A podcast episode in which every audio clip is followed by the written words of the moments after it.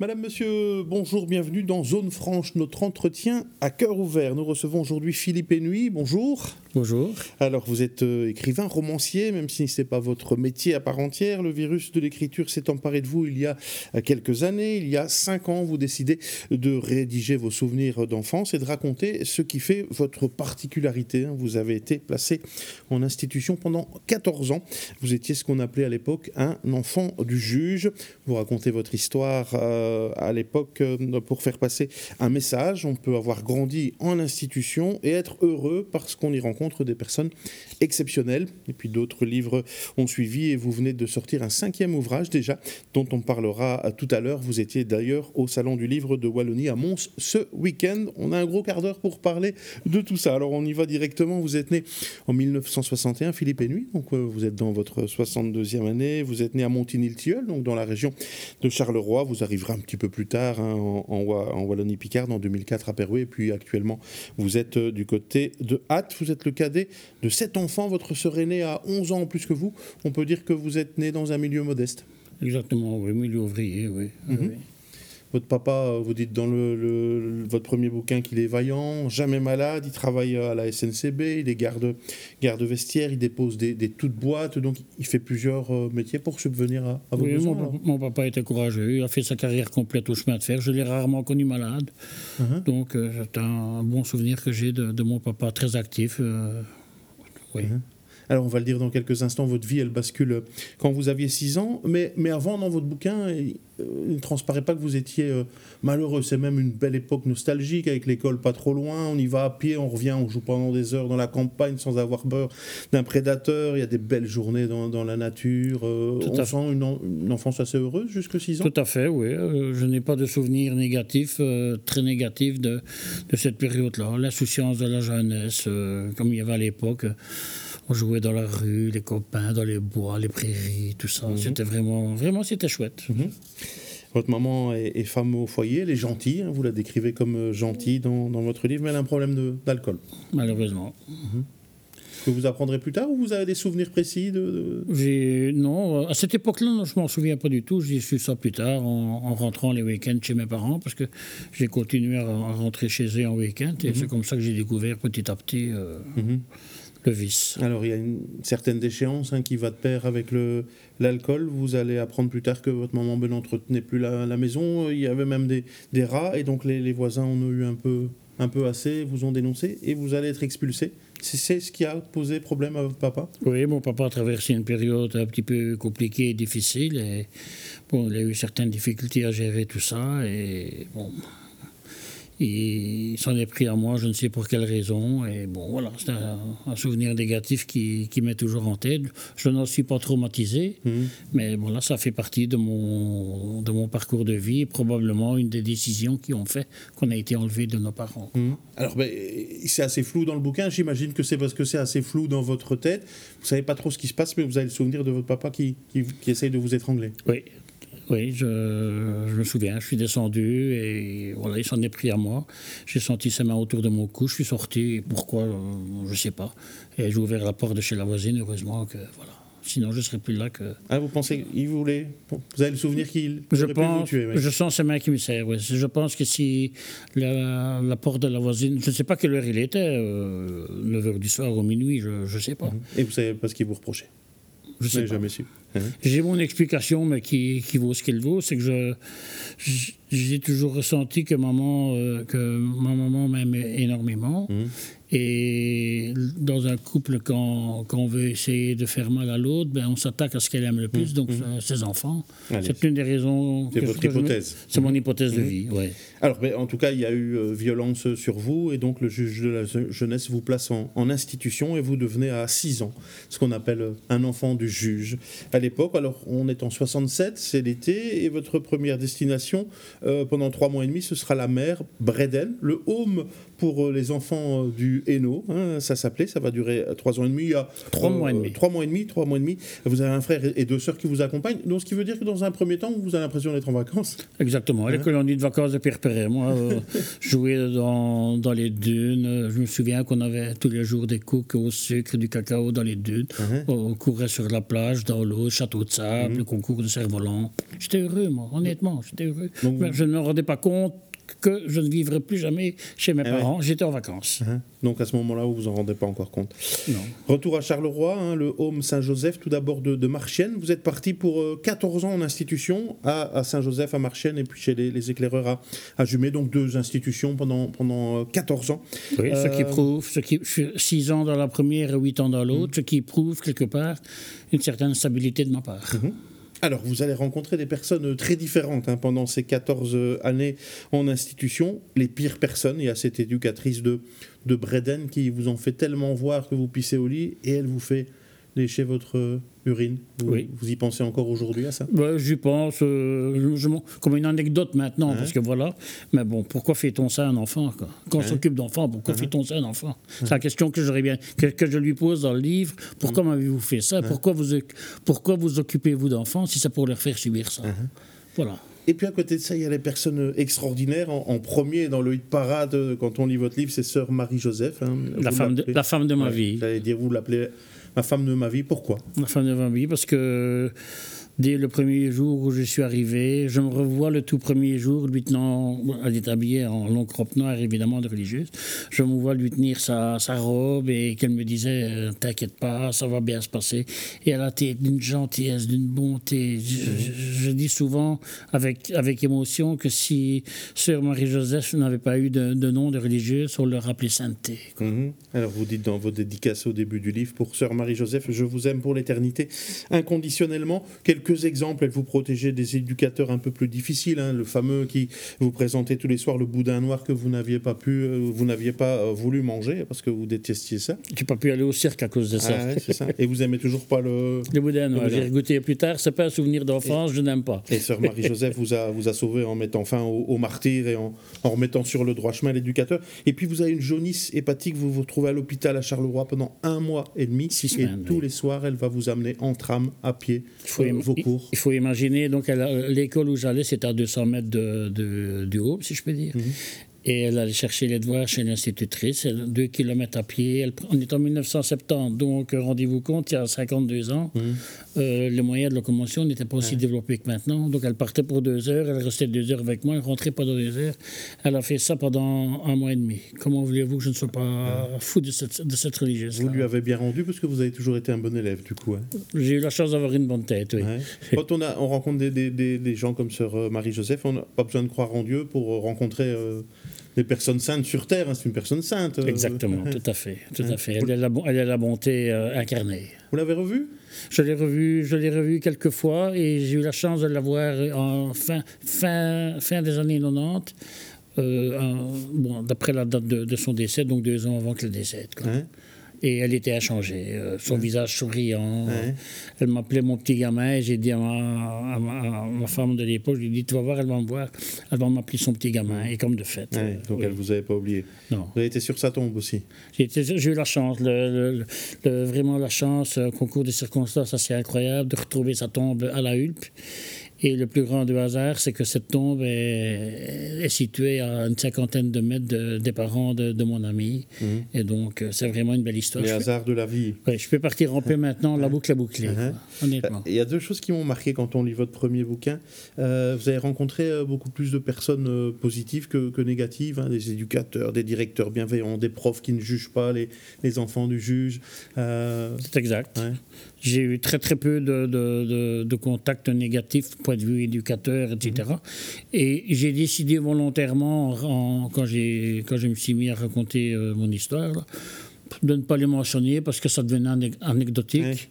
Et j'ai plutôt voulu mettre euh, l'accent sur la bienveillance des, mmh. de ces éducateurs, directeurs, assistants sociaux, religieuses, profs mmh. d'école, etc., qui, qui, ont fait de moi. J'ai dit toujours, moi, je suis, je suis la plaquette de l'ego. Mmh. Ils, ont fait, ils ont mis des petites pièces l'un à l'autre. Et aujourd'hui, voilà, je suis l'homme que je suis, un petit peu grâce à eux.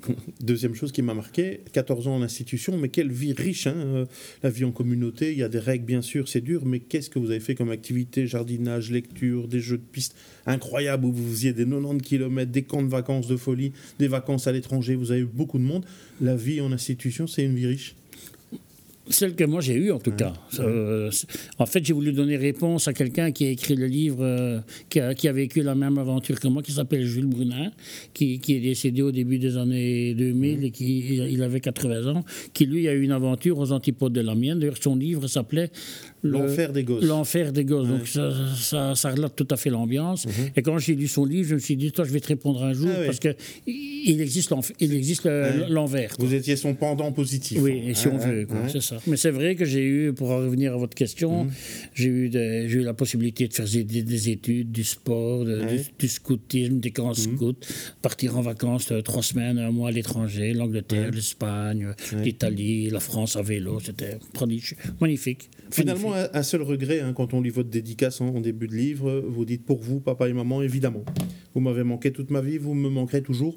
Peu importe ce que la vie m'aurait apporté avec vous, celle-ci a décidé. Sachez que j'ai été heureux.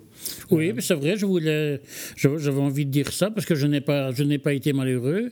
Ils m'ont, ils m'ont manqué au niveau, au niveau quotidien, mmh. au même titre que, que ma famille. Moi, je, je n'ai, je, n'ai pas l'esprit très famille au niveau frères et sœurs. Mmh parce que la vie nous, la vie nous, a séparés. Je suis plutôt famille avec mes, mes filles et, mes petits-enfants, mhm. la famille que j'ai que j'ai créée. Mais bon, si je vois mes frères et sœurs, ben, je leur dis bonjour, je les rencontre eux. Mais voilà, quoi. vous manquent toujours vos parents aujourd'hui? Oh, oui, surtout ma maman. Je, dis souvent que quand je vais à Paris d'Isaac, j'aimerais bien qu'elle soit là. Je l'aurais promenée en chaise roulante pour mhm. qu'elle puisse voir les animaux. Je pense souvent à elle. oui. Alors, vous quittez l'institution à les éclaireurs de Jumet à, 20 ans. Vous vous retrouvez sur le trottoir. On s'est occupé de vous finalement euh, bah, pendant 16 ans. Est-ce qu'on se retrouve un petit peu penaud de dire oh, je perds ma, famille une deuxième fois Je me permets de rectifier. Je ne me suis pas retrouvé chez, sur le trottoir. J'ai été habité avec un. oui, non, mais je veux dire, vous sortez et vous vous retrouvez devant et vous dites maintenant je ne suis pas libre, mais vous êtes. Voilà. J'ai eu, de la chance d'avoir mon frère aîné qui est 8 ans plus vieux que moi, qui a été un petit peu mon frère toute ma vie. Malheureusement, depuis la sortie du livre, ben, et les portes se sont un petit peu refermées. Mais ce que je raconte souvent maintenant avec euh, mon ami, c'est que c'est dommage de ne pas avoir été un petit peu plus préparé mhm. à affronter le monde adulte, parce que j'étais pas habitué à ça. Donc, mhm. d'un monde euh, d'adolescents où on était 20, 30 adolescents, je me retrouve dans la jungle de la vie sans mhm. avoir eu de, de modèle de, de parents, de femmes, de compagnes, etc. Donc, un petit peu, ça a été un petit peu compliqué, mais bon, voilà je pense, je pense euh, m'être pas trop mal débrouillé. Allez, vous faites des études en, secrétariat, que vous arrêtez parce que vous avez un drame, vous perdez un, neveu euh, de, de, 4 ans, euh, ce qui fait que bah, vous ne faites pas les études que vous auriez souhaité. Vous faites 15 ans aux éditions Dupuis. Hein, C'était mon premier emploi. C'est ça qui m'a permis, de, encore aujourd'hui, d'aimer la bande dessinée. Et vous débarquez chez nous par amour, on l'a dit, à, à Perouet. Vous avez deux filles aujourd'hui, cinq petits-enfants. Est-ce que fonder une famille, quand on a vécu votre parcours d'enfant du juge, est-ce que c'était important de fonder une famille? Je voulais, en tout cas, je, ne concevais pas ma vie sans enfant. Et quand ma première fille, ma, ma, première fille est née il y a bientôt 37 ans, j'ai vraiment touché, j'ai vraiment eu la sensation de toucher le, bonheur à pleine main. Quoi. Pour moi, c'était la, période du bonheur, avec en, lettres capitales. Mhm. J'étais vraiment très heureux à cette époque-là. Puis il y a eu ma deuxième fille, puis bon, les choses se sont un petit peu compliquées, on a divorcé. Mais mhm. cette époque-là de, la naissance de mes deux enfants, pour moi, c'est la, plus belle période de ma vie. Alors, vous avez toujours eu envie de, transmettre, hein, d'aider les gens. Euh, vous faites des témoignages dans, les écoles Vous en avez fait? À, la sortie du livre, j'ai été contacté par diverses écoles, des institutions. J'avais mhm. été présenté même le livre au, ministre de, l'aide à la jeunesse à l'époque, M. Madran, qui m'avait donné l'autorisation de présenter le livre dans les institutions d'aujourd'hui, que j'ai fait. fait une quinzaine d'institutions. Après, bon, malheureusement, la, pandémie a tout arrêté, mhm. mais j'ai de nouveau des contacts maintenant ou mhm. des choses qui pourraient se faire. Oui, ça, c'est quelque chose que j'ai envie de faire. Dans, mmh. Je suis passionné dans un an et demi, j'ai envie mmh. d'aller témoigner parce que je pense que c'est important. Alors, vous êtes engagé aussi dans l'alphabétisation, vous avez suivi des cours et puis vous avez aidé notamment des, migrants. Ça a changé un petit peu votre vision des, des choses j'ai fait une formation en 2017 pour euh, devenir formateur pour personnes adultes et j'ai fait mes, stages chez Lire et Écrire ici à Tournai. Mmh. Et je dois avouer que parler avec des, des, migrants m'a un petit peu bouleversé. Écouter leur parcours, leurs difficultés, leurs richesses, leur culture, ben, ça m'a changé complètement et j'ai une autre vision de, de, la vie. Moi qui étais... Euh, euh, un petit peu à droite point de vue, point de vue politique. J'ai fait un virage à 180 degrés. Mmh. Je ne suis pas très fier de dire ça, mais bon, c'est comme ça. Et, et, maintenant que du contraire, euh, j'exècre tout, tout, ce qui est cette partie mmh. très droite de, mmh. de la politique. Et, et j'adore. Je suis même resté en contact Facebook avec deux, deux, deux, personnes de l'époque. Alors, il y a cinq ans, vous écrivez votre premier livre qui raconte votre vie en, institution, hein, 5186 jours, les joies et turbulences d'un ex-enfant du juge. Euh, euh, pourquoi 30 ans, plus de 30 ans après, vous avez eu envie d'écrire? Ben, Justement, comme je disais tout à l'heure, pour répondre à ce fameux Jules ça. Et puis, la j'ai créé un groupe sur Facebook qui s'appelle euh, Les Anciens de la Maison des Éclaireurs, donc je suis resté 8 ans. Et un jour, la, directrice de l'institution m'a contacté en disant qu'elle trouvait le, groupe assez dynamique et qu'elle voulait me rencontrer. En plus de ça, elle avait retrouvé mon dossier de l'époque. Donc, à force d'aller de la revoir, on est redevenu amis. Un jour, elle m'a dit la phrase qui a tout déclenché. Elle m'a dit je pense que tu es prêt maintenant pour mhm. écrire. Mhm. Et donc je me suis mis à raconter mon histoire. Et que vos filles aussi connaissent bien votre histoire. Qui, la connaissent mieux, disons, la connaissent mieux, parce que bon, c'est un sujet toujours un peu, un peu, un peu mhm. tabou, quoi.